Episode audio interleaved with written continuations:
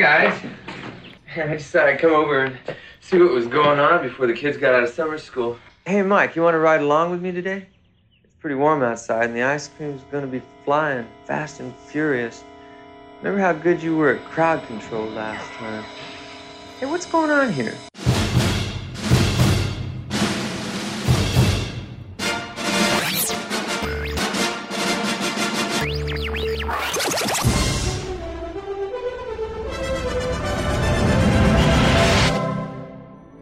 The funeral is about to begin. This is Film Sack.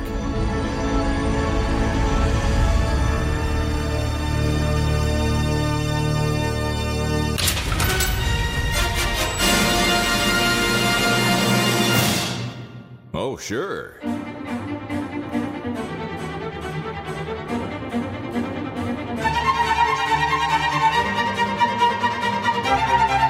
Hello, everybody. Welcome back to Film Sack. This is Film Sack, mining the very depths of film entertainment for all mankind, episode four sixty-seven. I'm Scott Johnson, joined today by Brian. Just put your hand in the black box, done away. Oh, how appropriate. Oh, hi. hi. And welcome to the Red Palm Fortune Telling at Home, where we will read your palm and tell you about upcoming life events. Now, perfect. If you would kindly... Perfect. Now, if you would kindly just stick your hand in the box while I light about a thousand more candles in here so Grandma will stop complaining about being cold and dead. What box, you say? Why, the one that just materialized on the table before your very eyes, of course. Now, go ahead. Stick your hand in there. No? All right. How about a foot? Just stick your foot in the box. A pinky toe. We just need a pinky toe for demonstration purposes. Come on. There has to be a body part that you are willing to stick into a mysterious, suddenly appearing box. Oh, that was unexpected. I don't think Grandma has ever seen anyone stick that in there. Are you sure? All right. Left nipple in the box it is. Oh, what's in the box? You mean besides your nipple? Well, hopefully it's not my grandma's old but freakishly strong toes and another hole in the bottom of the box. What's that? It really hurts. Well, no crap. You stuck your nipple in a box. Should you fear it? Yes. Yes, you should. Grandma has a lot of free time on her hands and uh, feet. But don't worry, it's just a reflection of your own impending old age, death, and also gross feet. Oh, no, wait, never mind. You should totally worry. Death is scary. Now take back your nipple and remember what you have learned here today. What? No tip? Just the nip? All right. Goodbye. Tell your friends. uh, that, that, that lady looked like Ozzy Osbourne. It freaked me out. She looked like something. Like modern Ozzy. Ozzy. It was weird. All right. Just leave your tip on the box, Ozzy. The box, Ozzy. All right. With us also, Randy. Nothing hotter than making out on the hard ground of an old cemetery, Jordan.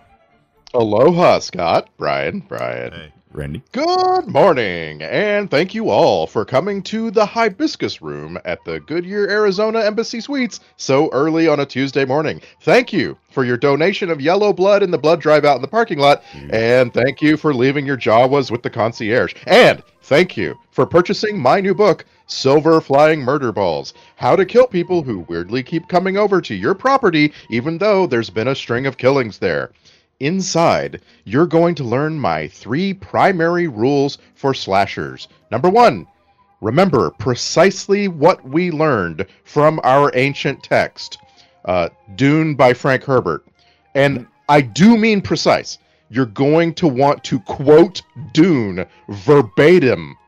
Uh, here's another one. There is no escape. We pay for the violence of our ancestors. Number two, after showing them some nice naked breasts... always kill people in the cemetery, or even better, in the mausoleum, and then you won't have to move the body very far. Mm. Number three, if you do have to move a body, you can always put it inside the cold case of an ice cream truck. Uh, uh, yes, sir. Uh, you, you with the question in the audience? Yeah. Okay, so for those of you who couldn't hear him, he asked, why aren't you guys here? You're going to get blood on my ice cream, are you? Shut up, Clint Howard. This is good advice. He does like a poor man's. It was oh, borderline. He totally I know. Reggie.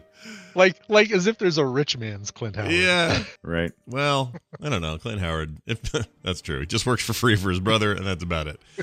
Uh, with us finally, Brian, he's going to get that tall bastard Ibbot. Darn right. In case you're just joining us, we're here with Mike, the thirteen-year-old survivor of the mayhem at Morningside Cemetery. Mike After dealing with severed but still active fingers, flying knife balls, hooded midget zombies, portals to other dimensions, and bugs impervious to the disposal, tell us the most haunting memory you have from this ordeal. Uh-huh. Uh-huh.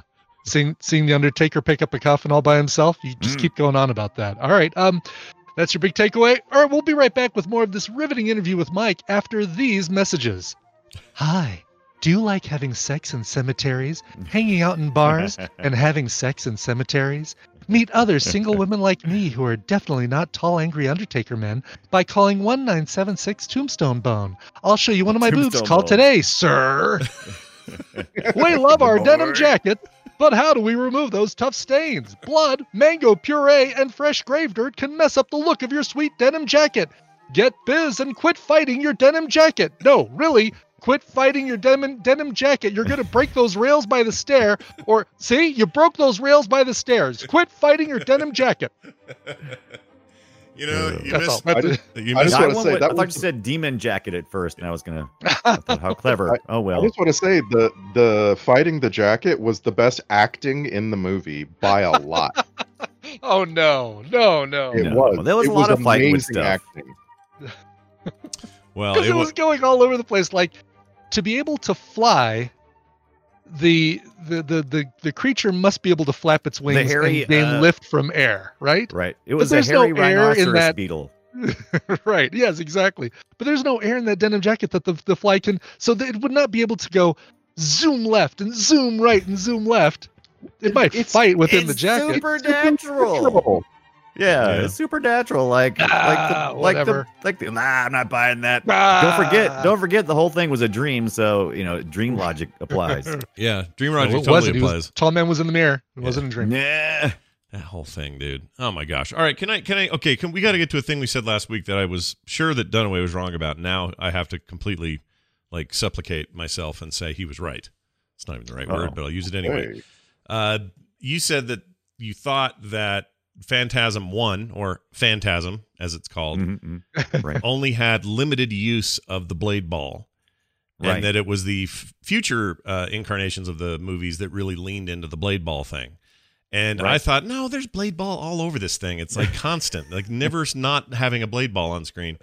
And you were totally right. It was really just the one guy with the brain yeah, yeah, hemorrhage. Just, uh, yeah. It just uh, very briefly viewed the, uh, but that happens in a lot of first time horror franchises that go on, right? Yeah, so. I guess you're. I, I guess. Okay. I guess what I'm saying is you were total, not only totally right about it, but it's so funny how a thing like that becomes the icon because all it of does, the other posters for preceding, or you know, for for successive films, they all feature prominently, big fat in the middle of the posters, a blade ball doing blade yeah, ball blade shit. Ball. Yeah, yeah. People probably like really reacted well seeing it and said, "Oh my God, the blade ball is the best thing about this." And they said, "Oh, we should lean into the blade ball for future." It's kinda, that's kind of like future movies. Like a, a lot of things. That's a trope, right?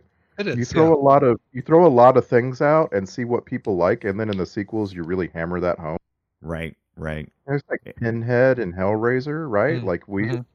they didn't, they didn't uh, like know that he was going to end up being the most iconic thing ever. Mm-hmm. Right. Yeah, sure. We totally didn't realize that somebody with a bunch of pins in their head would a- appeal to people. It was like a supposed to be a throwaway thing, right? Well, you know, another good example is uh, we were surprised in the first Hellraiser that there were lots of enemies. Like we thought, "Oh, this is the Pinhead movie." No, there was a bunch of people, and he just was the most memorable of them. Is mm-hmm, what I'm saying. Mm-hmm.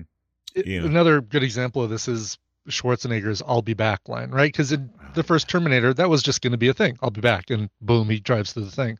Mm-hmm. People love that so much, and it's like, oh, we got to put. He's got to say this in every movie from now on f- right. until forever, and yeah, it kind of takes a life on, his, uh, on of its so, own. Right. So the thing is, I have I had never heard of Phantasm, much less seen it or anything from it. Oh, weird. And I'm God kind bless of you. Amazed. I'm kind of amazed by this movie because it feels like it's very endemic to this genre. Right. Where whereas like a lot of times when you see genre films like this, you're you're looking back in time at something that just drew on things before it. Now, admittedly, Phantasm for some reason really draws on Dune and uh, Star Wars or something. But, but like a lot of uh, my. You're telling me I, I don't sound good. No, they see the, yeah, the, the idea of that. The idea of that was to say it uh, behind the scenes, so that you didn't say it out loud. so that you would just see it. It's the producer saying in your ear. Hold on, everybody. I'm getting a message now. Hold on. Wait a minute. I'm getting a message.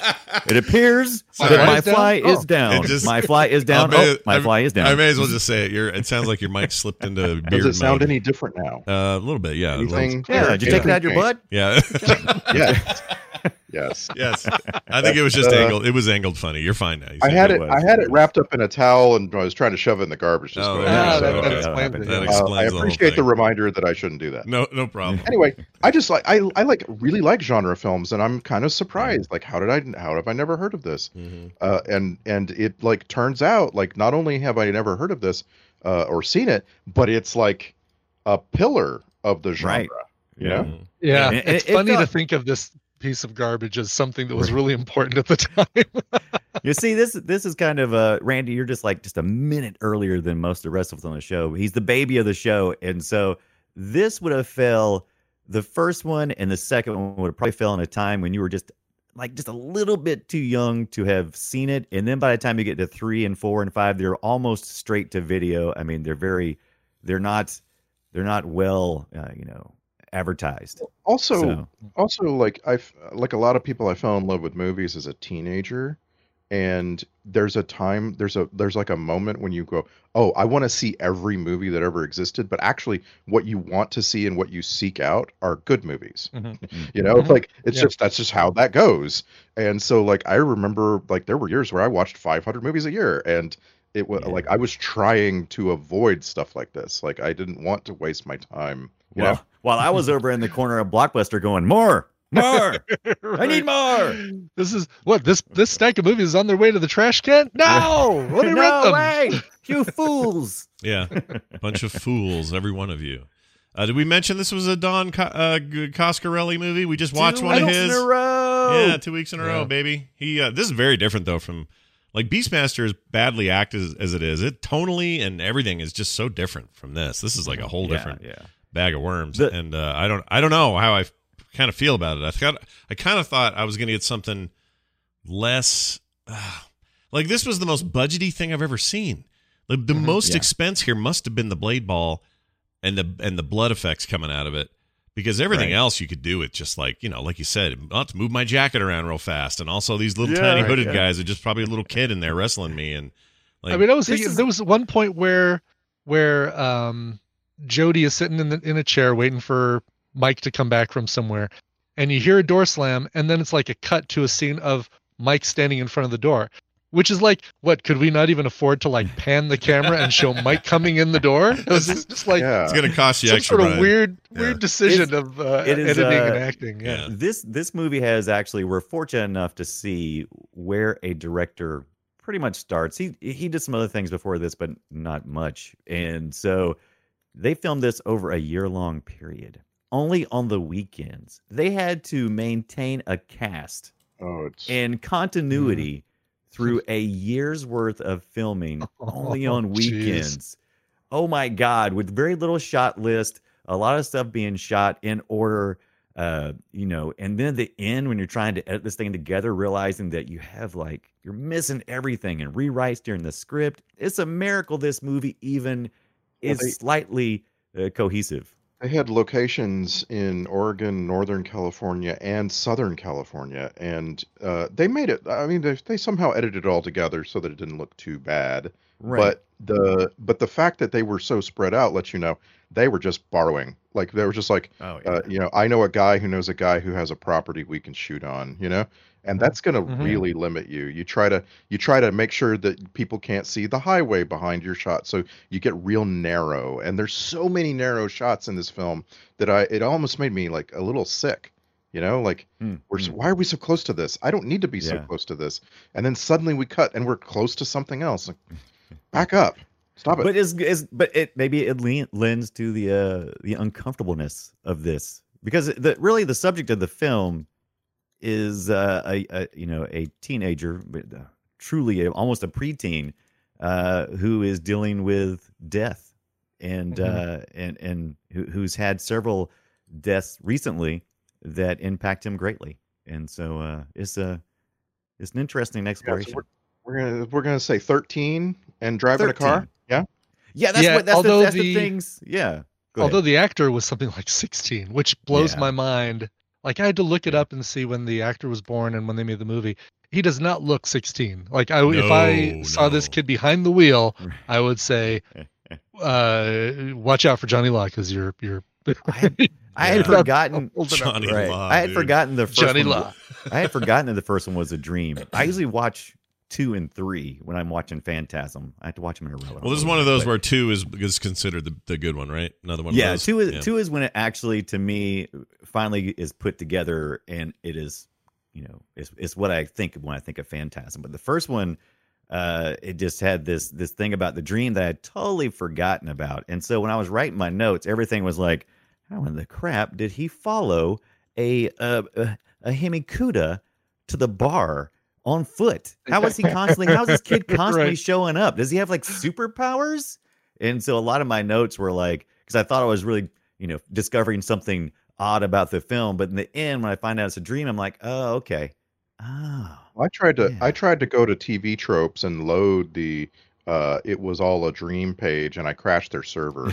Like, I, it's it's important it's... though to remember, once again, this movie's forty years old. Like, they, you know, this trope wasn't as overblown and t- trite. We hadn't even seen now. Dallas yet, have we? We hadn't even yeah. seen J R get oh, shot. Yeah. But it's such a cop out.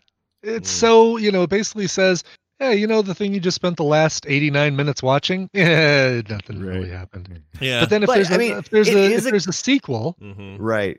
Now, oh, right. Exactly. Because the, the bottom line is it isn't a dream. I mean, it is. Right. Exactly. But it isn't. Yeah. Because clearly it isn't. If it was, then, then you one, wouldn't you have wouldn't a sequel. Have the tall man appearing at the end of the film after he's woken up and yanking him back through the mirror. Right. And it's not part of the... the the mythos like it is with, say, uh Elm Street or something, where the whole point mm-hmm. is to get you in your dreams. This is just like right. all this stuff seems real until it's not. Ah, I got you at the end. The, it wasn't real. I hate right. that. Freaking so, hate it. So his so this is how it is. His suspicion about the Undertaker, the tall man, is, and this is my opinion, of course, uh mm-hmm. is that his suspicion is that the Undertaker is something otherworldly. And uh, parents aren't believing him, and he has taken this into his dream world, and he has expanded upon it in his dream world. But then in reality, he's kind of right.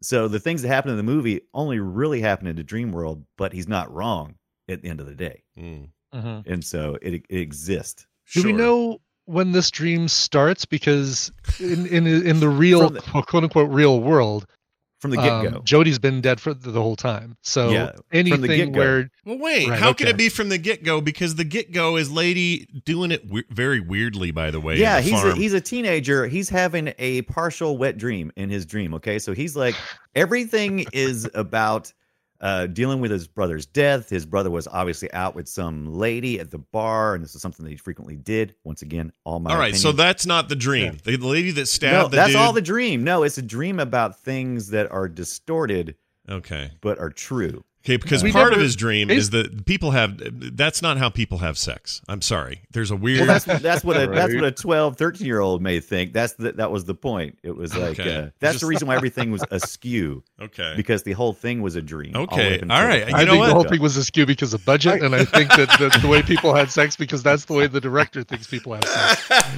Not because I think you're... It, this is water. What's the symbolism of water? Right, right. right. No, well, I'll um, tell you this. The, the oddness of the sex is... partially due to the way it had to be shot, because uh, Lavender Lady had to have a double double Lavender. Wasn't her name Lavender? Was it? Yeah, Lavender Lady. Yeah, yeah, double Lavender. So she would not act in scene with the guy, Tommy, the actor, whoever his name was, uh, yeah. because she didn't want to. She did not want to do a naked scene, and she did not want to, and she did not want to be that close to the other guy.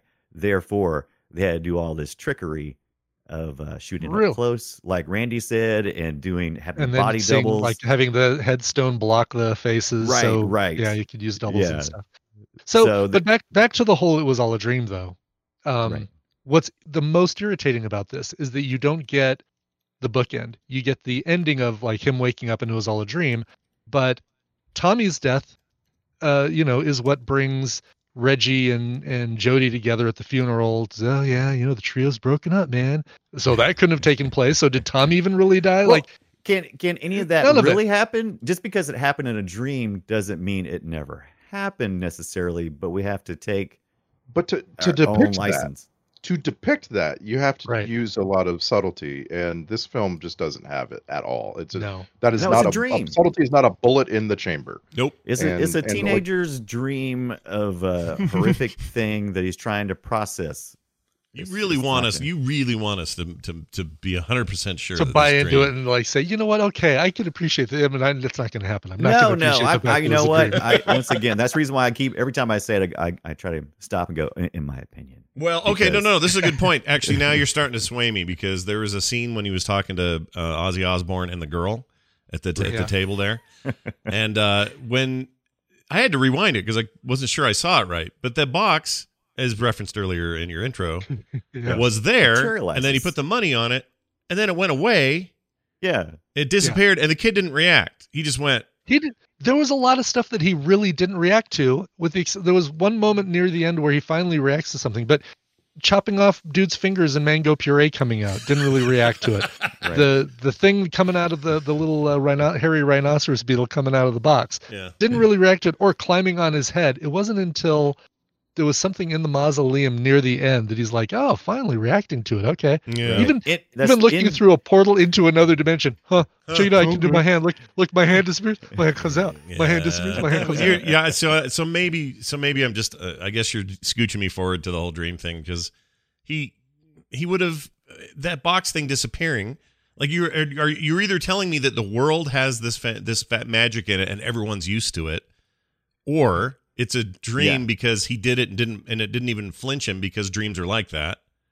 Um, yeah, you have to, you have this. Is, this is a movie that you have to watch a second time, knowing that it's a dream for most of it to make sense. Otherwise, it seems very incoherent, which is fun because it kind of leans into the fact that even if they had wanted to, they probably couldn't have filmed something that could have been very coherent because of the the shooting schedule. Yeah. Yeah, it's so, uh, it's it's a it's a hell of a thing. This is one of those movies that I would walk through a Blockbuster or any other, you know, home video place uh, in the eighties as a teenager, and I would say, you know, let's go over by the horror section. And in the horror section, there was always these things that stared at me. One was House with the floating hand pushing the doorbell. Right. One yeah. was like um, the weird monkey on the cover of that. What was that one we, we oh, watched? Monkey Shine. Monkey Shine. Monkey Shine. Oh, yeah. And the and the you other can't. one was this. It was this Phantasm yeah. guy's face, and it may have been like four movies in. I don't know, but right. yeah. But it was this old old weird looking, you know, guy with white hair in the back, mullet hair, going Rrr, and I and it always looked at me, and I never picked it up. And we never saw it. So Phantasm yeah. is one of those that's been dogging me for decades, and now nothing was nothing was it. better. Weird How was always available. Yeah, right. Nothing, nothing, nothing was better, in my opinion, than going to the horror section at Blockbuster because it had, like Scott said, you didn't forget the cover boxes on mm-hmm. those V H S tapes. Mm-hmm. It is it is a classic art form that uh, that that is it's its own thing, and uh, yeah. I mean, I'm, I'm most of the rest of it. You did, I'm yeah. yeah. I, I went to that section every single day for years as a teenager, and walked right, looked right past Phantasm movies, because because I was so like like amazed by Chucky from Child's Play and yeah. the, the variations of uh, Jason's mask and Freddy's fingers and this kind of thing. Mm-hmm. Like all of those covers were mind blowing to me and caught my eye, and Phantasm movies didn't, and that's too bad because like. I'm saying they could have done better. They could have, they, but I, I'm, again, Phanta, this is a forty-year-old movie. They really didn't know how important that was going to be, I think. There's yeah. nothing, uh, if you've ever been to the horror section at Blockbuster, once I saw the Frankenhooker uh, box, I don't think anything ever lived up to the V H S Frankenhooker box. And I think there was actually like a, a battery built into it with lights and everything. It no was way, really? A, kind of like the, the Pink Floyd yeah. Pulse C D. Yeah, so I mean... Thing. There's an L E D in there. Yeah, it's just like an amazing thing. Oh my gosh, you know uh, who directed Frankenhooker? Just, just a side note. The guy's name, Frankenhooker, is written and directed by a guy named Frank Henenlotter. So, like, oh. it's almost Frankenhooker if you just say his name was, too fast. I was hoping yeah, you were going to yeah. say his name was Frank and Hooker. Frank and... That would have been amazing. Anyway, we don't want to talk about that guy, but um, but yeah, like this this just is one of those. This is one of those holy grail sort of horror franchises that I just never got around to. And I love that we got to it on Film Sack. The question is, mm. was it any good or does it hold up? And my answer to that is, this is some of the most atrocious acting we've had in Film Sack history. Mm-hmm, mm-hmm. Like in the yeah. history of the show, we're in Troll two territory here, as far as I'm concerned. And, this is um, a twenty-three-year-old director using local talent for the most part, uh, of actors that had not been in anything much, if anything at all. And it is a miracle that it even works and that we even are talking about it this yeah. much later. It's mm-hmm. just. It, it, yeah, so I'll give you that. It is a really yeah. a miracle that this thing is still around and we're talking about it. Like, it's it's it's such like basic garbage, and that you try you try to find the thread of something really cool in here, and there is that stuff, right? Like there right. is some some concept that you just want to draw out and and start over, right?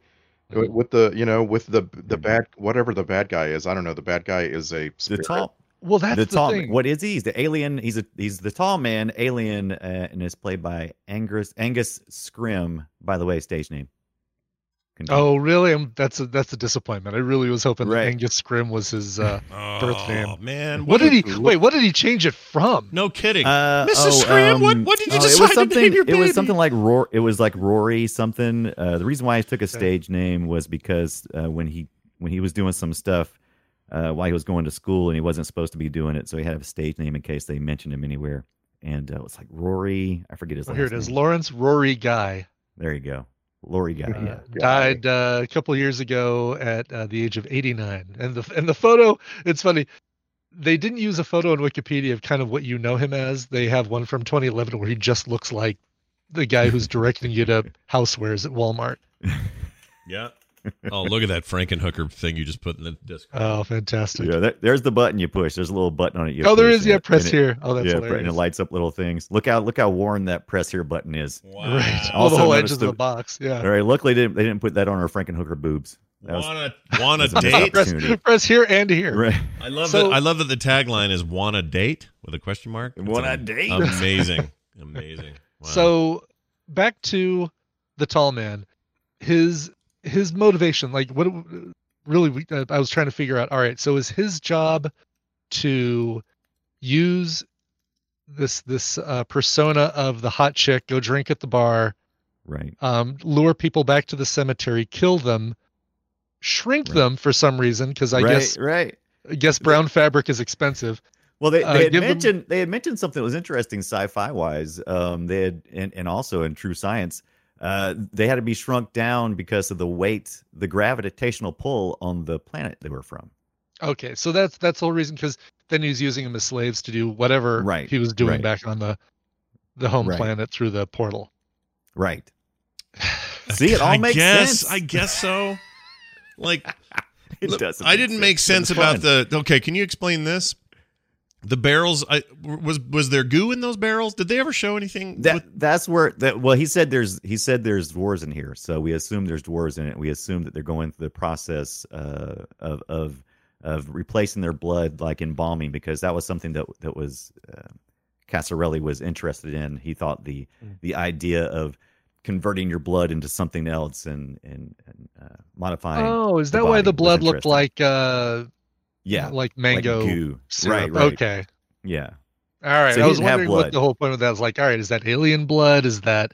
But that's like embalming fluid that right. they've all been replaced with. Okay, that's what we're assuming, right? Yeah, I, I assume so. Yes, they don't. They're not explicit about it. Maybe the future movies do or whatever. But but those things, I just, I, I guess I was just waiting for those to pop open and, and things would come out or something, and it would be yeah, a big right, deal. Right. And instead, I feel like no, I just, they just, they just kind of get sucked into the vortex, and they look really light when they're landing on uh, on the floor next to uh, to Jody. Right, and when poor man, yeah, when poor man, um, uh, Clint Howard, Clint Howard is Clint getting Howard. sucked out of there. Uh, the, the effect is improved by having a lot of stuff moving around, lots of wind and everything, but.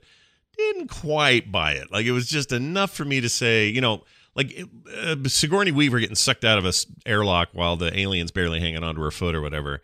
That's effective. It feels like there's tons of wind, huge cargo things are flying all over that that airlock or whatever, and it's an effective scene. And lots of movies do this. Like, it's very, it's actually a pretty tropey thing to do, is have you know, something ends with something getting sucked to somewhere else. And uh, this, uh-huh. I just didn't buy it. It felt like there was a light fan on. Maybe there were there was some like fishing wire holding those empty light barrels. Fan on oscillation. Yeah, it was oscillating on on Jody as he's trying to get out of there. I don't know, that whole thing. Plus, was he a he was an ice cream man? Yeah, but they didn't yeah, in really. The dream. It, uh, in the dream, well, so we never dream? we never actually address whether what his occupation is, other than family friend. If you only so want to talk weird. about the characters in the real world, okay. I'm starting to come to your. I'm coming over, Dunaway, to your side here because the old, there there the are old. a lot of things in this movie that are just like weirdly placed. Like, oh, okay, he's an ice cream man, and the music's playing while he's driving yeah. at night, and then he's. This is what a twelve-year-old would think. You know, his friend might be or do. I think it's just a way of saying. It's just a way of saying, yeah, we really couldn't come up with a good reason for yeah, this. So it's, it's all a dream. It's, it's yeah. one of the most fortunate. It's it's one of the most fortunate explanations. It totally that is. Just worked out. I mean, it's like it's like Don Cos like you basically asked Don Coscarelli. He's like, oh, why do you have? Why do you do this? All a dream. Oh, it's okay. Well, dream, why is, baby. why does the tall man walk down the street and uh, stop in front of the open ice cream truck in the cold cold air coming out and go? Right. Ah. Oh, because it was right. all a dream. Yeah. Like, okay. yeah and, well, they, and I thought it meant I thought it meant that it was he was sucking up the the the essence of Reggie, and it was foreshadowing that Reggie was next. But according to uh, the D V D commentary um, on the most recent release, or I'm sorry, Blu-ray release, um, one of them, one of the actors or directors said that it was every time they opened the refrigerator, that was the emotion they had, and I was like, "Is that tongue in cheek? What are you people doing? You're just lying now. Stop making up stuff." Mm-hmm.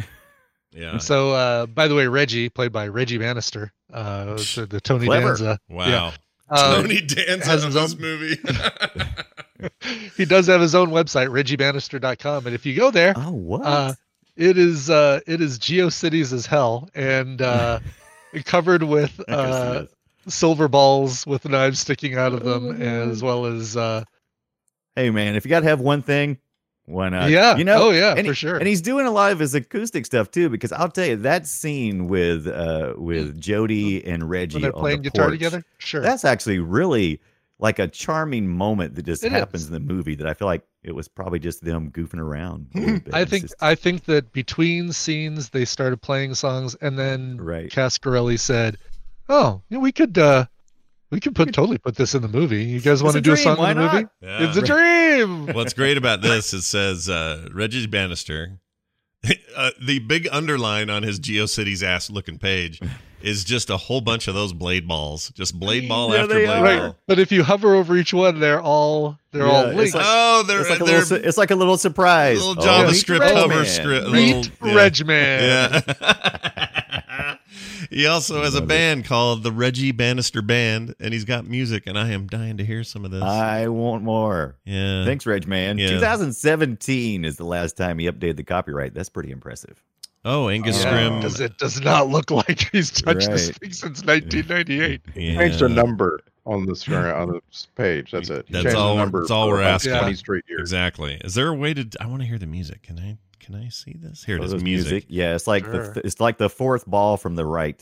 Uh, Reggie, hot as hot as love. It says on the link. Uh, yeah, that's his that's his line. You know what? Hey, let me tell you what bad navigation is. Okay, bad bad navigation is when your buttons are nondescript, samey looking buttons that don't say anything, so you have to discover like a freaking advent calendar what you're clicking on. That's terrible. That's terrible. Oh my god, I love. So I yeah, love, if you go to his go music and scroll to the bottom, then you'll see uh, uh um, you'll see two YouTube video links. J- Reggie B and the Jizz Wailing Yeah Doggies. What is uh? What is that really? One of is that a Tyler's like the band that? name? Is that the uh, band name? Yeah, sure I don't know, but is. I want to know. The Jizz Wailing Yeah Doggies. Okay, here here's some of it. Let's just see what this sounds like. I don't know. Have you seen it? Have you? I want it. I'm picking it up now. Buying it right now. What's baby. funny is the song, the cover, or so the YouTube video, the the visual for it is the Phantasm Oblivion, uh, the Phantasm for Oblivion poster. So he Which just I think the song appears in. Oh, does it? That's what I was going to say. Yeah. Yeah. Okay. I kind of love that this guy exists and is just so leaning too. into yeah. it. This is great.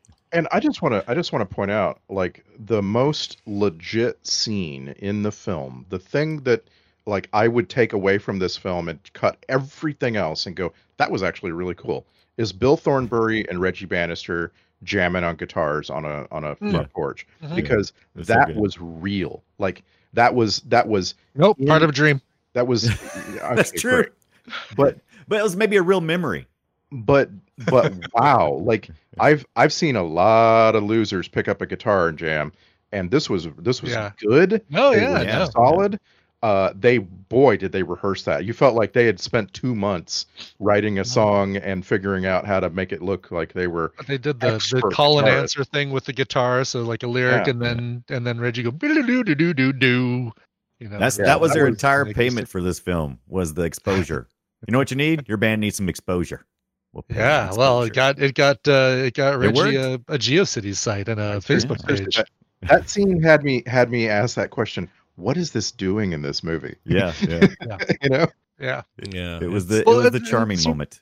And Reggie's responsible for one of the big question marks of the movie, and uh, it is the it is kind of a chick in the bucket or a chick, a couple of chicks in the Volkswagen. Oh, I'm bucket. glad you brought that up because I couldn't find one, so I'm gonna play this. Grab a bucket. All right, go ahead. There we go.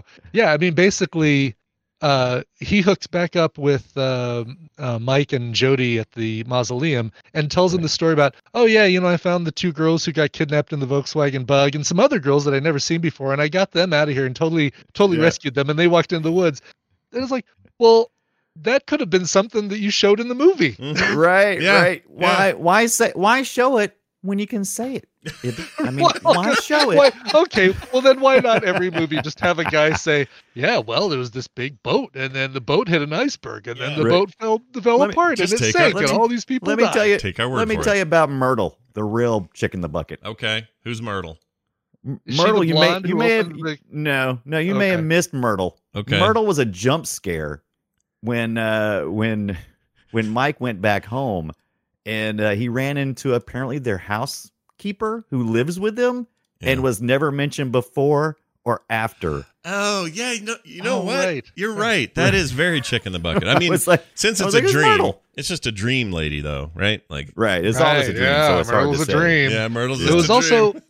There was something that I completely had forgotten about until I did the second half viewing this morning. I watched uh, the first, uh, I talked about this pre-show, so I'm going to talk about it here, that I watched the first half of it again to add some stuff to my my intro, and a, a scene that I totally had forgotten the first time. It's before, um, it's before Jody drives to the the bar the second time after um, after the night he fools around with tall man woman, and tall man there's woman. this like there's this scene where it's a blonde girl walking down the hall of the mausoleum. Yeah, yeah, yeah, yeah, she yeah. opens the door, and then it's a cut to the out exterior of the. Um, the mausoleum, and you hear her scream, but it's never explained who she is, what she's doing there. Yeah.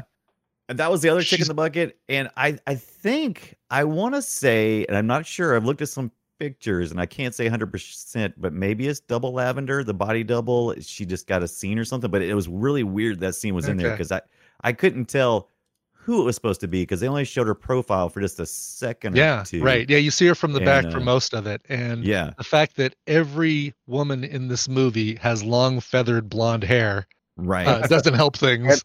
And, and a couple of the dudes. Yeah, yeah. and it, a couple it, of the dudes, right. The yeah. only the only thing that made me think, I thought it might be the fortune teller's daughter, granddaughter, for a second because it, it leads from that scene to the next scene of her going of some, a lady going there that we don't know. So I kind of thought oh, that. Right. So I'm not one hundred percent sure on who that was exactly. Be interested. No, she didn't have a she didn't have a star sharpied on her cheek. No. Well, yeah, that's why I was. But her cheek was it was her star on the Sharpie was on the right hand side, and the Sharpie oh, yeah, and profile from the from left. The left. Yeah, that's yeah. true. Do they get into more of what so, that's about in the next one? Like, are these? Is this a? You know, there's always the no, two. Because most of what was in this one was thrown away except for a few scenes they revisited I think in part four. Okay. Uh, so mm. I, I, we we kind of we revisit uh, Mike uh, as is he's in a psychiatric hospital in two uh, and trying to deal with some of these things. Once again, this all goes back to uh, to the director's love for a film uh, from the fifties that was about a kid who um, who was trying to convince parents that there were aliens uh, invading. What was the name? What was the name of that movie? Do we know the name of that movie? Uh, the um, oh, was it the the oh, that could be interesting to watch on here. Yeah, I, I started watching this on actually archive dot org. I started watching it afterwards just to see what it was about, and I can't remember the top of my head now. It's like, hmm. yeah, I'll figure it out in a second. Hmm. All right. Uh, but here's some trivia while you're doing that. The spheres with the with the stupid well, let's call it, let's call it sphere, because we really never saw more than the one, and we saw it twice. Once when it got blown up, and once when it hit the guy in the face. But anyway. Spheres were designed by a, a craftsman named Willard Green. Uh, he was charged for the production of a little over a uh, thousand, looks like eleven hundred bucks for his services. He, he basically just like a, pro- wow. It's like having you know Build-A-Ram build you something or something. Uh, it says sadly he died just after production completed at the end of seventy-seven and never got to see these balls that would go on to be like the signature thing for. He died from the balls, Hummer. You know he did. Yeah, you think the ball the, got it's him? It's the Phantasm cursed. It's yeah. the Phantasm's curse. The you know it is. The ball got him, mm, just like the poltergeist cursed. But are we mm-hmm. to are we to believe that the tall man, the everybody involved in this, dream or not, whatever, it's aliens? Then is that the idea? This is all aliens. Yeah. yeah does the, well, does the do the follow up movies kind of continue down the alien path? I don't think they. I don't think they go. I think they for some reason I don't remember it being aliens, but. I didn't really realize even it would have been aliens in this one. I would have just thought it was like Hellraiser, where you kind of end up in this hellscape that looks alien, uh, but only because I've listened to some of the, you know, the, the director's. No, that could be, that, that could be, and and that's that's fine. It's actually better. I like that better than if it's just aliens. Right. Um, when he's in the another thing that leads me to think this maybe you're right about the dream thing. When he's in the um, antique shop and he's looking at the photo of the tall man. In the in the nineteen or eighteen hundreds, the Harry Potter, the Harry Potter yeah, picture. Yeah, the, yes, yeah. the Harry Potter photo that's moving. He didn't seem to be original. shocked by by the fact that it was moving. He seemed to be shocked by the fact that it was the tall man. So again, is he dreaming yeah. that? Am I to yeah. accept a reality where pictures no, move? No, like he's just a bad actor who doesn't do reactions. yeah, like for, I, I I would like to know what you think was the scariest thing in the whole movie, because for me it was absolutely. That kid under the car. It just mm. triggered every yeah, yeah. fear I've got. Yeah. yeah. And and like I don't understand why the kid didn't display any fear. Like I, I, I get that you're trying to portray that he's used to being there. Mm-hmm. But he's gonna die. Like he's gonna get right. crushed. Yeah. That should be scary. I should see that on his face. Mm-hmm. Right. Right. Yeah, you right. should. Right. Yet yet he has the wherewithal. And somehow the, the freedom of movement to hit his brother's toes with a hammer, and even though he's completely out. pinned, and they just pop out and say, "Sorry, I thought that you were one of those fellas."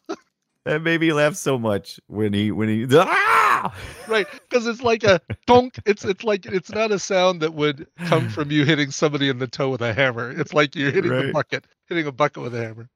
It was a weird cut. It's a very weird cut. Uh, okay, here's some more trivia. Uh, So we talked, or uh, I think it was uh, Dunno, or excuse me, Brandy at the beginning of the show made the Frank Herbert, uh, the Dune reference, or was talking about the Dune references. Um, there are a bunch of those in here. The bar name is Dune. There's a scene where Mike is forced mm-hmm. to insert his hand into the black box, inflict pain as part of a test. That's all part of Dune. We mentioned all that, but uh, that's a weird thing to go and make right. these direct things. So you're making a really low budget horror movie, and you're like, man, you know what I like? Those Dune books. I'm going to yeah. just... Right. Fill my movie. I'm full gonna, of... I'm gonna somehow shoehorn a bunch of weird references to a movie that has a completely different tone and style. Movie, yeah. A movie that didn't exist yet. I mean, I okay, I mean a book yeah. that had a completely a different tone and style. But yeah. like, like I'm, I would be. You could trick me into believing that this film has the quote "Fear is the mind killer." Mm. Like I, it mm. felt like that's what they were saying in that moment. It's such mm. a, it's such a ripoff. Yeah, for sure. Uh, we do need to, this needs to be discussed. I'm trying to do it in the best way possible. All right. But there's, okay. there are two scenes, one where you get a boob and another scene where you get two boobs. And it's supposedly the same, it's the same. Do we get three, three boobs all at once in uh, Phantasm two? Like, does it just yeah. keep, does that go full Total Recall and give us three? Or does it yeah, follow the yeah, Fibonacci yeah. sequence and we get, right. you know, five and then seven. And but what I wanted to say about these boobs is not the fact that we got them, because they should, you know, here's a, here's a movie from seventy-nine. It's a horror movie. Guess what? There's some boobs in it. That's not a big deal. What I wanted to comment on, and I don't know, I don't know why I'm bringing this up, but these are a special category of breasts. And by that, I mean, are they real boobs? I, I, is that your no, point? I think they're real. I just yeah. Th- there are probably no, more. There are people in this world that I'm sure have these, and I'm just I just you know never came across too many of them. But these are the kind of boobs that have no real transition from the flesh of the boob to the nipple of the boob. They're all one solid color and and and type. And there's right. no like there's the again. I'm well, that's just, because that's what a twelve-year-old thinks boobs look like under because it's all a dream. He's never seen a boob. This is what boobs look like. Yeah, supported. You, Thank you. You might actually be right. I don't know.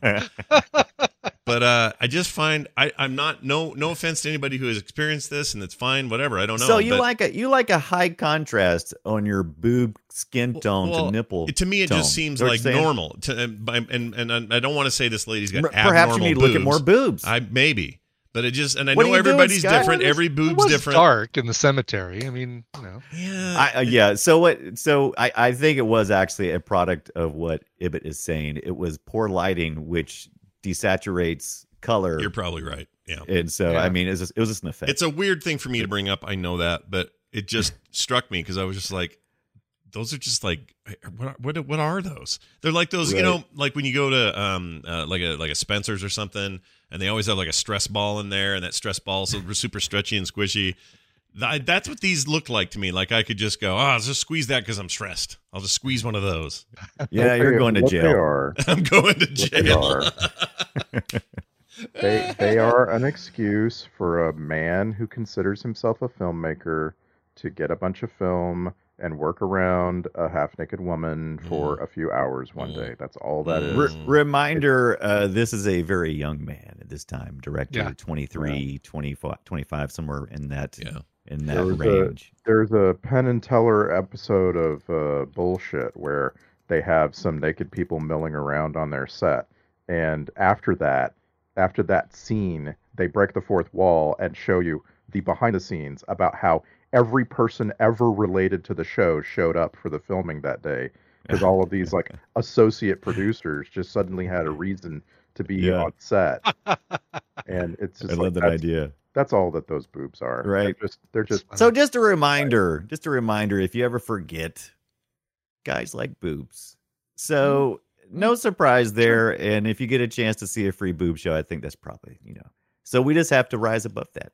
Have to. Uh, I mean, and I, you know, to, uh, I'm no judge. I'm no judge of boobs, right? I don't. You can all have. I've got some boobs myself, really. I mean, they're just sort right. of, you know, they're not big and right. And they're shape, all but... the same flesh color. yeah, they're.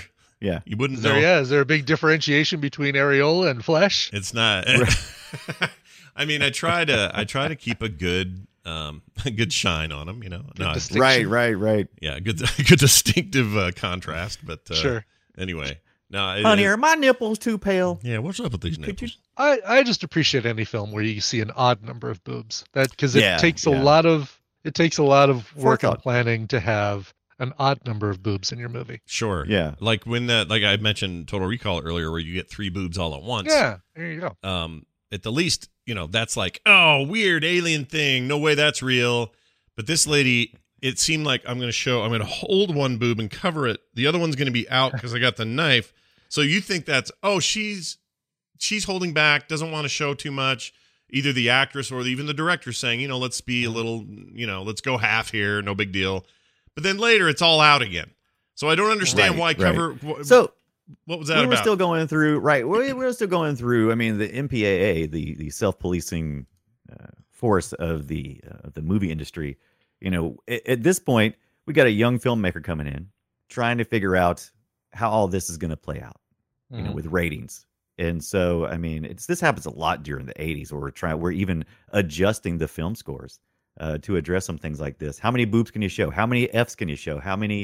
You know, because because even there's even a point where Mike is saying, I don't know if it's just in the re-edit because we watched the remaster on Amazon Prime, right? And uh, there's a point where there's a several edits to the to the to the language. Even one one point where Mike is saying uh, W T F and he just mouths it, doesn't actually say it, and uh, it's it's a really weird What is the is does is it um full on audio in the original unremastered one? I don't. Like, I'm they... unsure. I can't remember because it's been so long oh. since I've seen it. And I think a lot of times when I was seeing it, it was probably either on on T V, regular T V, so they would have bleeped it anyway. So I would. Yeah, have that was one of his two shocked reactions. By the way, that right. was the one where he saw the tall man pick up the the coffin and yeah. put it into the hearse by himself.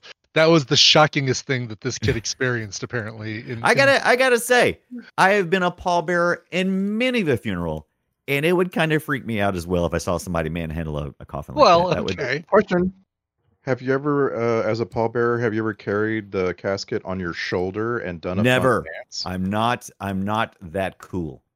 I always just hold it down by my side and pray that I don't slip. I have so many questions about the dancing pallbearers. And the main one is, do they strap in the corpse? Is the corpse tied down? So they can't roll back and forth in there? Yeah. I don't know uh, what that's about or why that's popular. It's uh, what do they call it? It's a uh, um, something death. Uh, I forget, but it's like death a dance. So they'll show maybe, but it's where like uh, the videos are always like here's a here's a skater, and the way it's edited, it's the fail, skaters. It's a fail video. Yeah, that's a fail video. So here comes the skater looking normal. Then they flash to these pallbearers standing still, just kind of looking around. Then they flash to the wipeout, and then they show these guys dancing with the coffin. Right. And then the music's always the same, and it's some popular like TikTok-y sounding like song. Mm-hmm. But but yeah, I don't know what that that's a weird meme. That meme The more the more I see of death, the more I am one hundred percent convinced that just burn my body like right away. Like no autopsy, mm-hmm. just burn mm-hmm. it. Just mm-hmm. always let's find out what happened to him. Who cares? I'm dead. Yeah. Just burn my body. I would ar- Viking funeral right I would, now. I would argue this GIF I just put into our chat with this shocked face guy that you always see.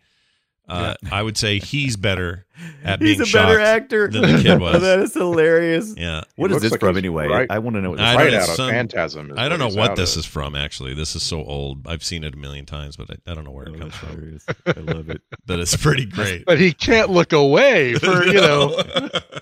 It's like he's trying. His face is shaking like to his, turn. His but... head is trying to make him look away, but his eyes won't look away. Yeah. If you guys don't know what we're talking about, just look up shocked GIF on the internet and you'll see right. what we're Oh, while we're talking about that kind of stuff. Invaders from Mars is the film that was uh, oh, is marked as one of the influences. Yeah, from nineteen fifty-three. And I watched a little bit of it. It's on archive dot org. By the way, if you uh, if you throw some money their way, which I do, mm-hmm. uh, there's there's a it's, it's always good.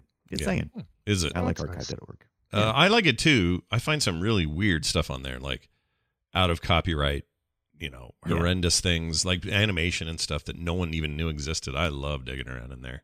Yeah, I like too. It's and got, I also got yeah. a book. I got I well, I did that, and I also got a book while I was there. It was the book uh, that was on Mike's table in his dream. I was wondering uh, about that. Like it was science, looked like the a really cool science fiction, almost like out, the, the Marty McFly or yeah.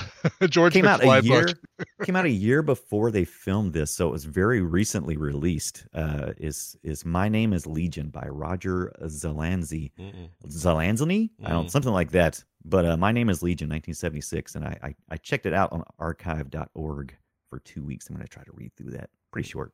Yeah, I I had not heard of that, but yeah, there's all sorts of stuff like that you can get uh, on on archive, and it's great. And sometimes sometimes there's like amazing old horror movies none of us have ever heard of that might make great film sack fodder. We just don't, don't know it's there.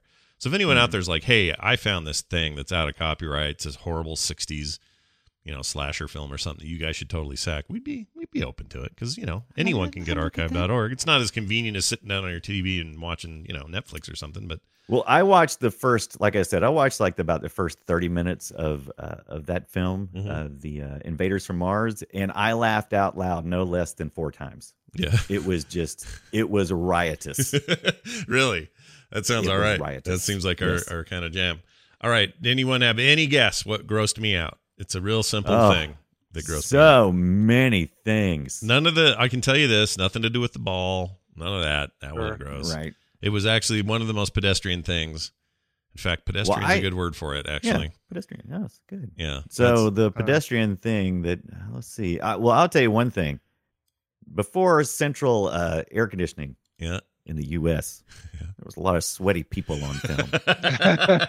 Really sweaty. Yeah. Really yeah. sweaty. So they had, uh, there was a scene, and this is part of the trivia as well. There's a scene at the end when, when uh, Mike is up from his nightmare and he's talking to Reggie uh, which we don't know if he was Ice Cream Man or not. Mm-hmm. But uh, he they were sitting in front of the fire, and Reggie's got on this sweater and everything, and he is just pouring sweat. Right, pouring yes. sweat. And I'm like, oh my God, why would you have a fire and sit in front of you or pouring sweat? And apparently they had to they had to shoot that scene for so long uh, that that I think they had to put aluminum foil or something on Michael's back so he wouldn't be so it wouldn't get burnt. It wouldn't it like so uh, hot.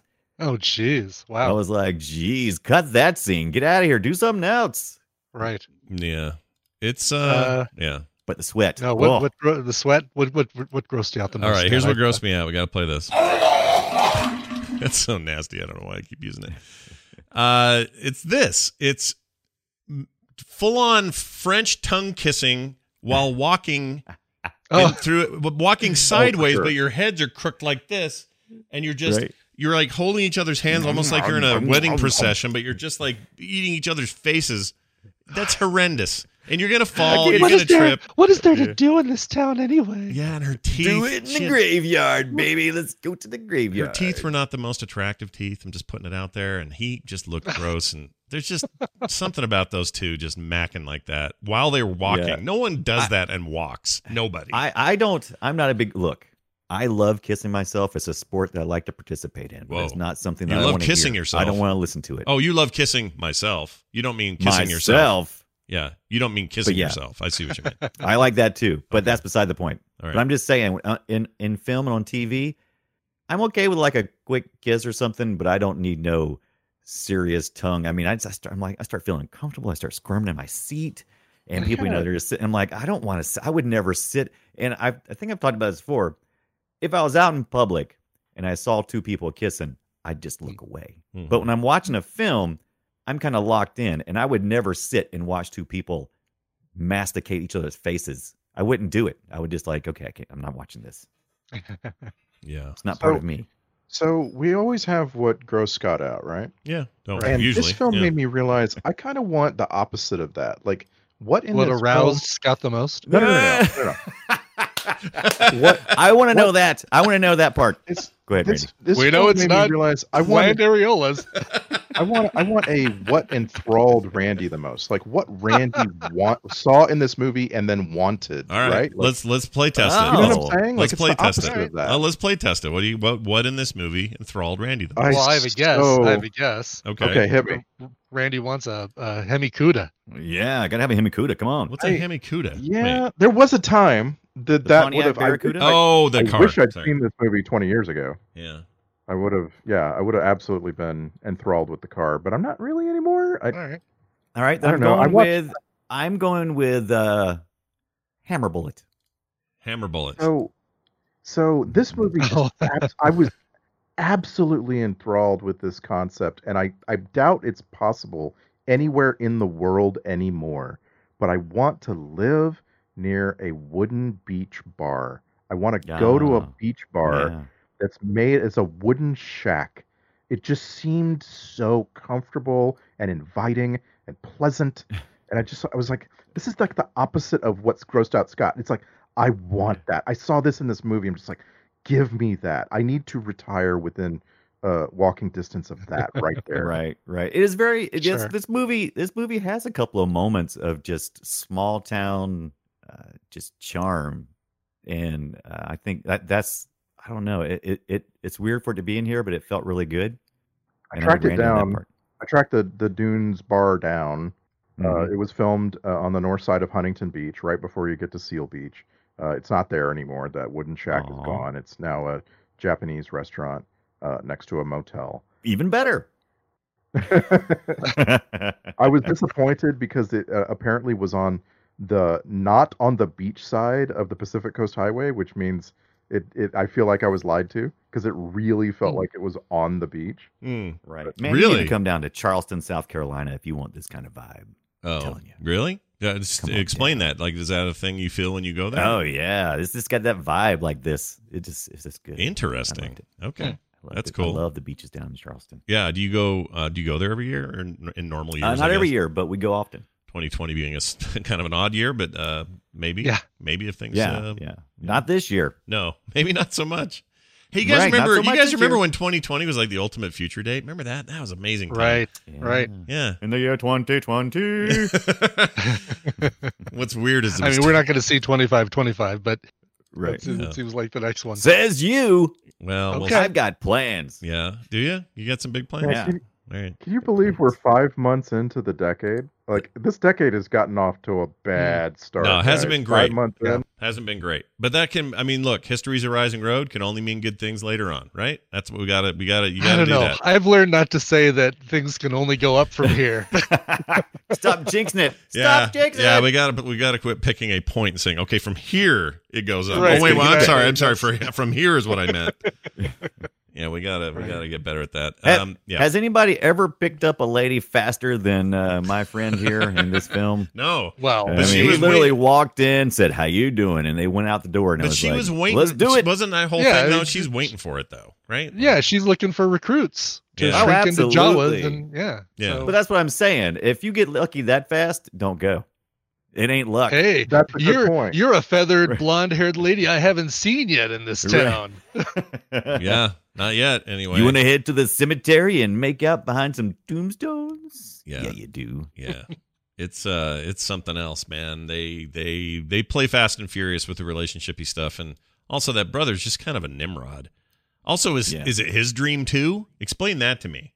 Because yeah, so they had a psychic connection because at this well, point, I like it. Okay, so this is actually talked about in the commentary. It actually, the director really? said that he was uh, trying I've to got... set that premise up okay. in uh, in the film during when you saw uh, where Mike was was because uh, there are parts know. where they're just not together.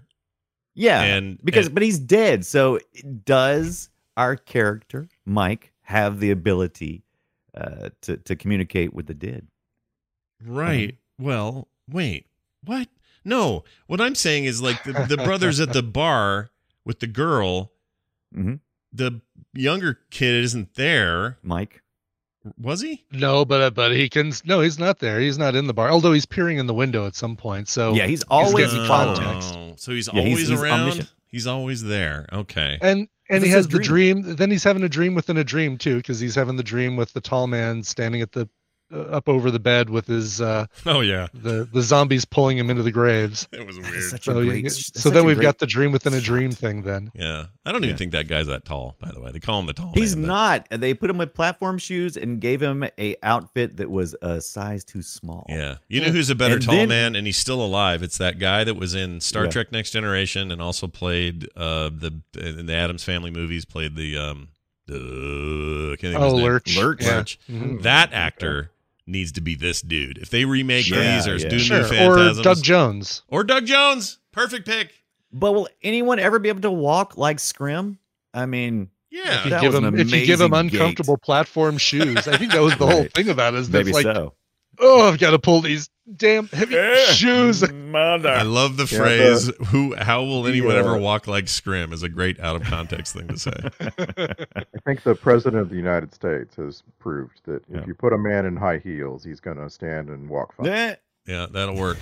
Uh, all right. I have a set of clips to play if you guys are open to such ideas. So, oh, I'm, you got clips? I do. I do. There aren't a ton because the movie, honestly, is not like just chock full of dialogue. Honestly, it's, there's a lot no, of quiet sort of stuff. But when they do say things, it's real dumb. Uh, here's uh, the sound. Here's the sound of some seventies. I wrote here. These are seventies ass shoe sounds, is what I wrote. Uh, so oh, yeah. it's just in the mausoleum. Check it out. There's something just nineteen seventy-nine about these shoes. Yeah, he had those. Yeah. He had those dress shoes on. Those cheap. Yep. Dress shoes. Yeah, they're lame. Nobody, I, nobody the ones you that. rent from the Tux place. Yep. Oh, basically my God. That. Uh, here comes our first of the tall man moment. The funeral is about to begin, sir. I like the sir. Sir. Yeah. Sir. Sir. Maury, why stop yelling at me? I'm sorry. Any funeral director who talks to you like that, don't go there ever. Go somewhere right. else. There was a lot of moments body. where it was like, no, no. Yeah. Stick your hand in the box. No. Yeah. No, it's, yeah, it's dumb. Did you know? By the way, did you notice the? Uh, you only see it for a second, but it's the the painting that's hanging above the altar inside the inside where the, the service is being held. Mm. It looks like uh, Jesus has jazz hands. no, no, no, I did not notice that. Now I want to notice it. All Chaz right. and Jesus. I have to go look at it. All right, here's, um, I wrote, what are they even talking about is what I wrote. So let's see what they're saying. Hey, I don't like this place. Well, say goodbye to Tommy. Okay. All right. I don't know what they yeah, were they talking come, about. They were just like, I don't like this place. They come in from off screen, like, like they've been standing around looking at each other just off, off camera, and then they both slide into frame from each side. And it's like, well, what were you doing before you said, oh, hey, Jody. Yeah. Oh, hey, Reggie. Oh, hey, Reggie. How's it oh, going? Oh, hi, Mark. Oh, hi, Mark. Yeah, right. Yeah. It's because of the dream. It's because of the dream. The, yeah. Disconnected from the visual of this scene, yeah. that sounded very much like he had Tommy in a barrel and was about to kick him down a hill. Yeah, a little bit. You know? Like, hey, what do you know? Oh, I don't know. Say goodbye to Tommy. Wham! Just kick it. Mm-hmm. I love that idea. All right. Uh, I wrote no one does here. Let's see what that was for. Well, I just don't get off on funerals, man. They give me the creeps. Yeah, no. What, what, who gets off on yeah. funerals? Nobody does. Come on. Uh, well, a blonde lady in the cemetery kind of yeah, gets off exactly. on funerals. Oh, yeah. Literally gets off on funerals. On a funeral, yeah. On somebody's grave.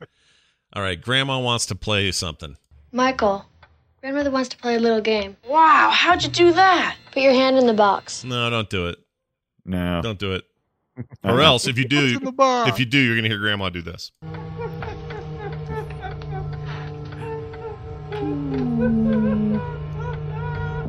That laugh, dude. Fido, want, Fido needs to go outside. Somebody left Fido out. It does sound like a whimpering dog. Yeah. Uh, that's funny. I love the music in this film, by the way. Just do saying. you? Do you? Because I wow. thought it was a ripoff yeah. of the Halloween music. The do, do, well, do, do, yeah, do, do, but I think it had its own thing. Uh, I captured. Well, did I? I may not have. I don't remember. I may have. There's captured. there's one theme. Uh, there's one theme variation that has like this kick and beat to it that Reggie must have been involved with because mm. it was just, it was nice. Yeah, had some nice percussion in it. And there was a, there were moments. I'll give you that. Uh, I do wish it had more of this though, but only four has it sadly, and that's this sound here. Have you seen it? I think those are the only lyrics is have you seen it over yeah. and over. Yeah. Have you seen it? It's in the box. Have you seen my Night Ranger collection? Oh, Jody. Nothing like a bald guy with ponytails. It's one of my favorite looks. Oh, yeah. Uh, Reggie, Reggie. Reggie. Or Reggie. No, wait. Poor, poor Reggie. He was, yeah, a, Reggie. He was a young balding man, too, because even here you could see he was, mm-hmm. was like, that's a young man. Oh, he's like probably he's totally bald. twenty-seven or not even that. Yeah, he was, he balded yeah, young. Right. All right, here's, I wrote, that sound is what I wrote. Oh, yeah, this is when they were getting mm. creeped up by. Oh, the, that sound. Yeah, that sound. You remember the one. All right, this is maybe the best scream in Film Sack in a long time, so I'd like to share it now. This is the brother being shocked by something. Here you go. Ah! That, that was Hammer Toe. Yeah, yeah, oh, yeah, Hammer Toe. It sounded like, it sounded like he was shocked by an electric guitar. Yeah. No, it, ah! it sounded like, like a, uh, a cardboard tube that's left over after you use all the wrapping wow. paper. Yeah, it does. Yeah. Listen to that again. One of those. Let's hear it one more time. Ah! I yeah. think it might have actually been that. That or a wiffle ball bat? Can't tell. That's, that's the new Film Sack game. Is name the uh, what's the gaffer? Not gaffer. The uh, yeah. the Foley uh, uh, instrument. Foley. Foley yes. What's the Foley? Yeah. yeah. What's the what Foley? What's the Foley? Yep. And I'll get a Matt Foley uh, sound clip for it. There you go. uh, here is uh, let's see. I, I wrote what the hell is going on? What the hell is going on? Oh, it's because that's what he says. All right, that's one of those. All right. I, I really need to label those differently so I don't just say the thing that it says. But there it is. This is a great moment about warning shots, and it's awesome. Here you go. No warning shots. Warning shots are bullshit. Yeah, warning shots are bullshit. bullshit. Yeah, some good brotherly advice there. Yeah. Uh, nobody's what? What's this? Nobody driving. Oh, okay. Another great line. This this is so full of these kind of lines. There's nobody driving that mother. That mother. That mother, mother trucker. Mother We're gonna trucker. go there and kick the shit out of him. I'll get that tall bastard. Oh, in fact, I think it's right here. I see it. I see it all now. What we gotta do is we gotta snag that tall dude and stomp the shit out of him, and we'll find out what the hell is going on up there. We gotta find that tall dude. Find him, tall dude. That's so good. Do you want me to do another take? That one didn't feel right. No, no, we're burning daylight. Keep on going. That's a, that's that a one, wrap. That one didn't feel like right. Well, I mean, all the uh, the other trivia here, because, you know, young filmmaker just trying to make it happen. He's, all this stuff is like rented. Like, they rented cameras for the day. They had to film everything in like a couple of days. Like, it's that kind of movie. Um, Brian, I have some audio from your prom night, but there's no like description around this, so I don't know what happened. No. But uh, no. let's, well, let's hear it, and I'll, I'll tell you what was happening. Yeah, you can time. give us context. Here you go. Have to take me home. But why? No questions. You must take me home. What happened? Is that, did everything go okay oh, at the prom? Uh, yeah, that's. Uh, she only showed me one boob, and I was kind of disappointed by the whole thing. That's it. Take me home. She only showed take me one home. boob. And the other one was busy holding. How do I know knife. the other one's good? Yeah. yeah, yeah. I need to see both, please. Uh, here's a good one. What the hell's that? She's a really good actress, that girl. Is that yeah, in, they, they, that's in the Volkswagen? Yeah, that's in the Volkswagen. Let's just go ahead and say, I guess they were just the the antique shop owners, or well, they were yeah, they were cousins or something like uh, that. Was it a cousin or yeah, it was a cousin, not co- sister. Yeah, cousins. I think right. they were cousins. Yeah, and they she owned a thing, so the idea was that he would be safe with them. If he went and hung out, they weren't the... safe with him because we've already seen Beastmaster, and we know how this director feels oh, yeah, about yeah. cousins. Yeah, he didn't like yeah. the cousins, kissing ones or otherwise. But I just—it feels like the kind of line that was supposed to be, "What the hell is that?" And she decided to do it mixed. So here, let me try that again. What the hell's that? So she's just, "What the hell's that?" There's that. Yeah. That's, you want me to do that line again? Yeah, that's dumb. yeah, yeah. This this this very much felt like nineteen seventy-nine young director walking around going, "Hey, you want to be in my movie?" Yep. Yeah, pretty much. Yep. It's a girl the, uh, down at the Burger Hop. Mm-hmm. No, that'd be the fifties. The Burger Hop. Yeah, I don't know why I said that. Um, all right, here's uh, right. something about a lighter. Okay, stay together. Wait a sec, I think I got a lighter. Quick, light it up. Light it up. It's so bad. That's one that's in pitch black. They're in the they're in the room with the uh, the portal, and at one point Jody goes, "Hey, come over here." Mm-hmm. Well, yeah. I can't. It's pitch black. I don't know where you are. Yeah, what is I, here? But, you know, I kind of like this in the film. Um, but, like, if you've ever been at a theater and a film does this trick where they, they, you know, everything is black and you just have voices around you talking and you feel like you're part of the scene, and it's kind of, it's kind of cool. However, this film got screwed because some earlier releases on videotape for this one, uh, the, the editors cut it because they thought it was, uh, the end scene. So they didn't listen to the audio. This went, oh, here's black screen, chop. Chop. So some of this stuff just jumped from the beginning oh, of the yeah. black scene to yeah. the next thing. I noticed that. There's also some just some weird, well, weird editing all around, but I couldn't tell if it was on purpose or not, but there was a very quiet thing happening, and then suddenly it's the red view of the ball hurling yeah. down the hallway. Ball vision. And it was loud, and it was just like, oh my gosh, what are you guys freaking doing here? Ball vision. I like that. Mm-hmm. All right. Uh, something about a tall bastard. We're going to run that tall bastard straight down to hell. Oh, my gosh. I can't take that guy seriously. Tall bastard. And you wanted more dialogue. Yeah. Just say no. Say no. All right. One final thing. This is from the tall man saying, well, he's giving props to the kid. So here you go. You play a good game, boy, but the game is finished. Now you die. Wow. Well, well see, I would have given more lines to Scrim. Yeah. Look at him predicting the Game Boy, though. Yeah, like yeah. play a good Game Boy.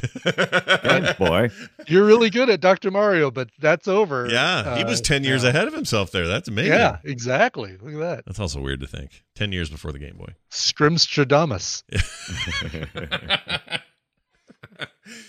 uh, all right. On that note, on Scrimstradamus as a note, let's now do this.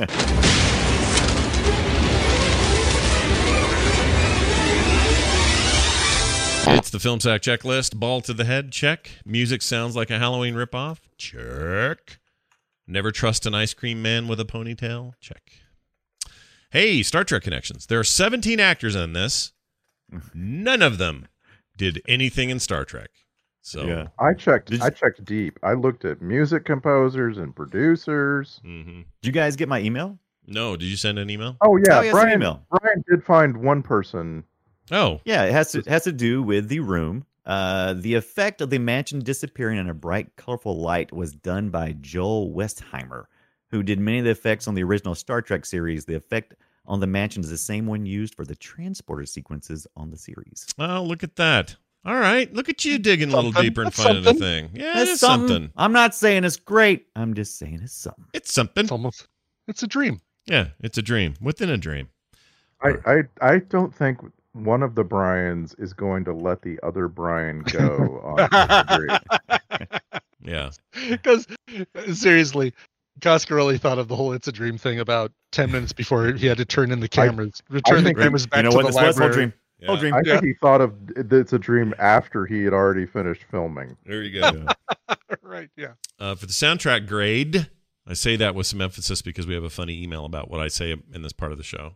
For the soundtrack grade, I would give it an E for era appropriate. Just felt like a nineteen seventy-nine ass movie. Yeah.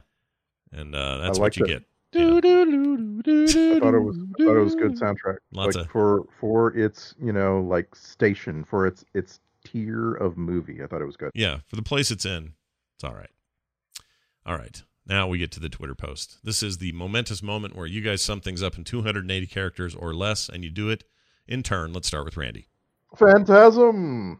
Immediately after the spasm of orgasm, a miasm of ectoplasm casts you into the eternal chasm of nothingness with enthusiasm. Yes, this is sarcasm.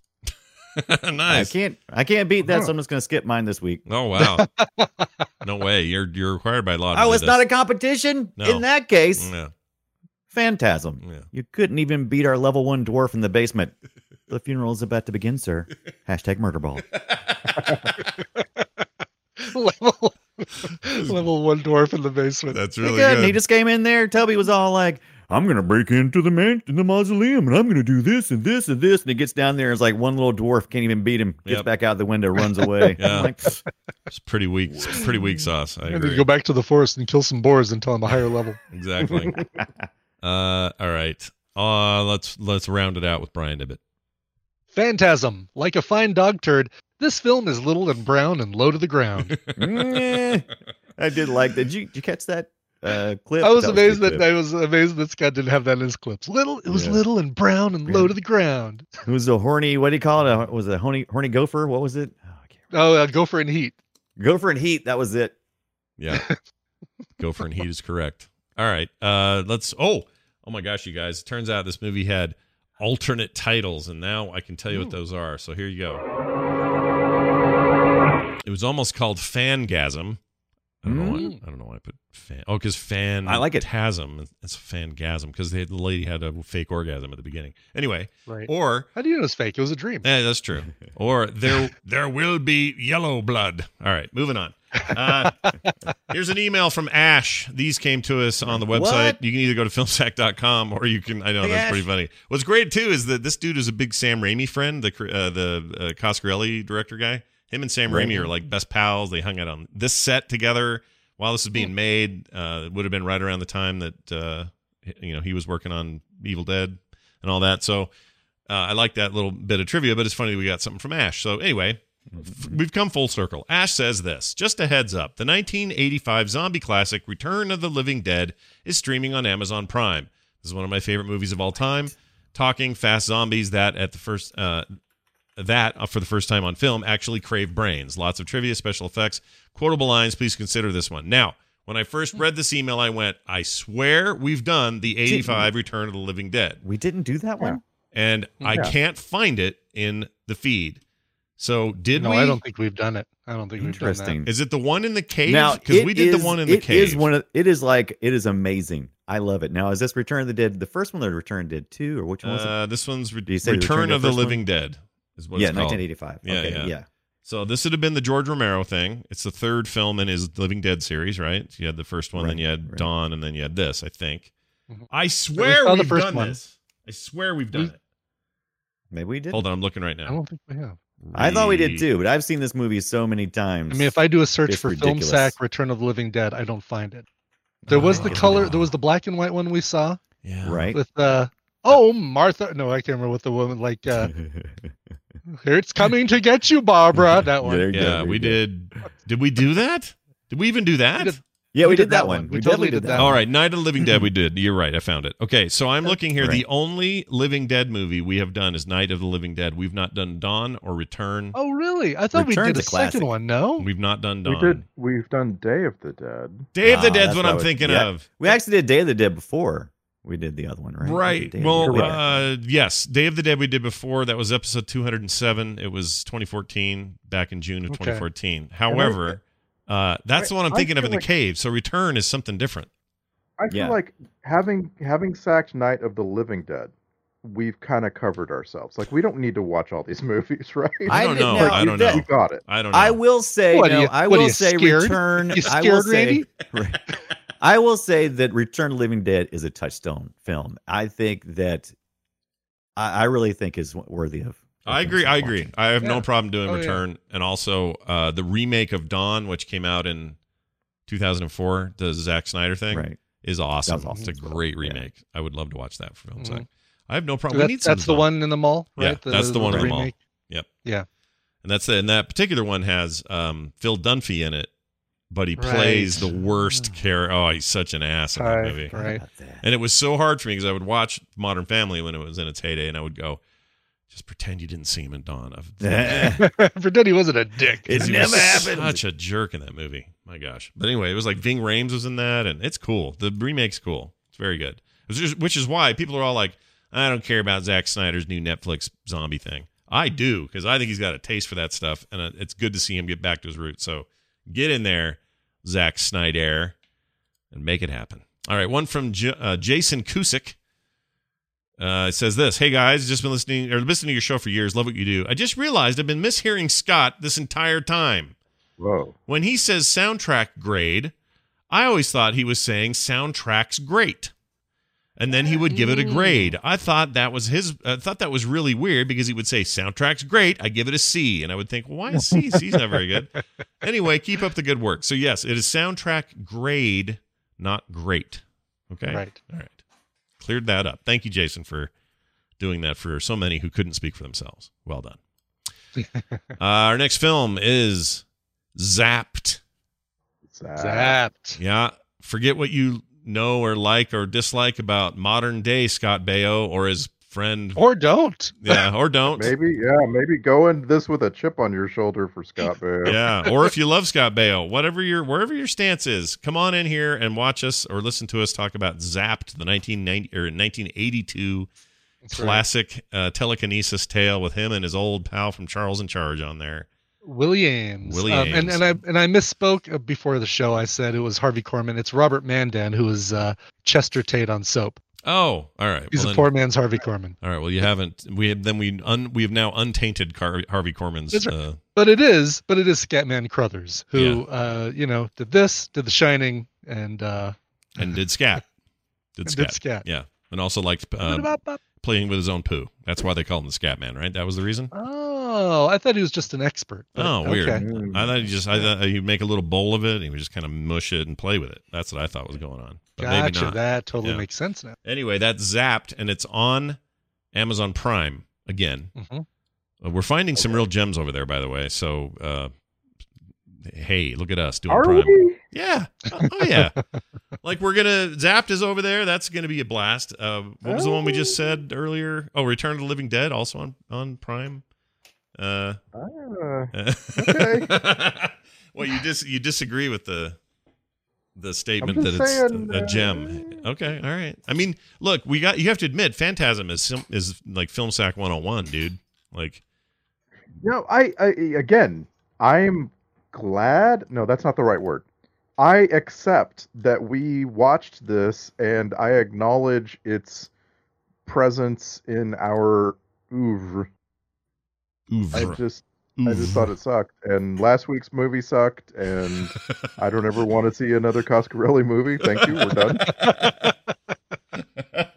I think we're probably Fair done enough. With Coscarelli. I can't think of a reason to go back to him. But uh, did he do? Did he do any of the uh, sequels, the Phantasm sequels? Because I could see us revisiting the best, the the supposed best of the bunch, Phantasm two, at some point. Yeah, yeah. He's he's been involved with some other ones too. So I mean, mm-hmm. absolutely. Yeah, he. Uh, He's. I'm suddenly intrigued by that dude, and he seems like a really nice guy. Like, by all accounts, mm-hmm. he's like this fun-loving goofball that's just known for this stuff. And yeah, I think he's directed all of them except for so he's two, three, and four. He didn't do that one called um, Phantasm Ravager, which is uh, yeah, that's the most recent one. Yeah. But he did write it. Yeah, well, he it says, ba- it says based on characters by, but I don't think he wrote it. Wrote it? Did he? Right. Maybe mm-hmm. he did. He Maybe just wrote the characters. And directed four Phantasm movies, and the most recent one was ninety-eight. What? Yeah. Uh, well, and by the way, so a lot of people really like John Dies at the End, and a lot of people really, I, I personally really like Bubba Hotep.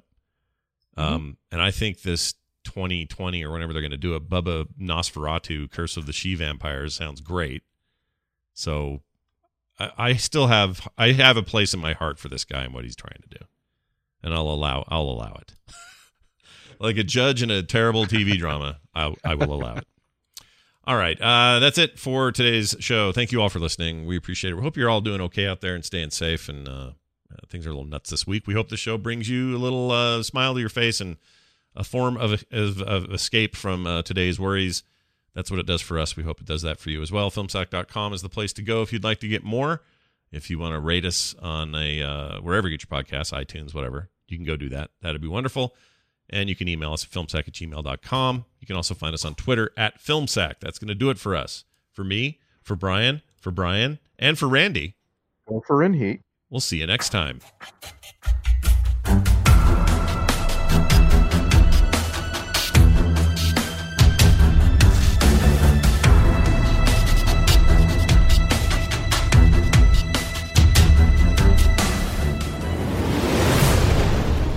This show is part of the Frog Pants Network.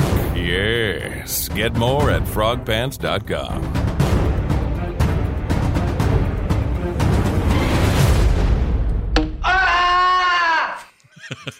Ah!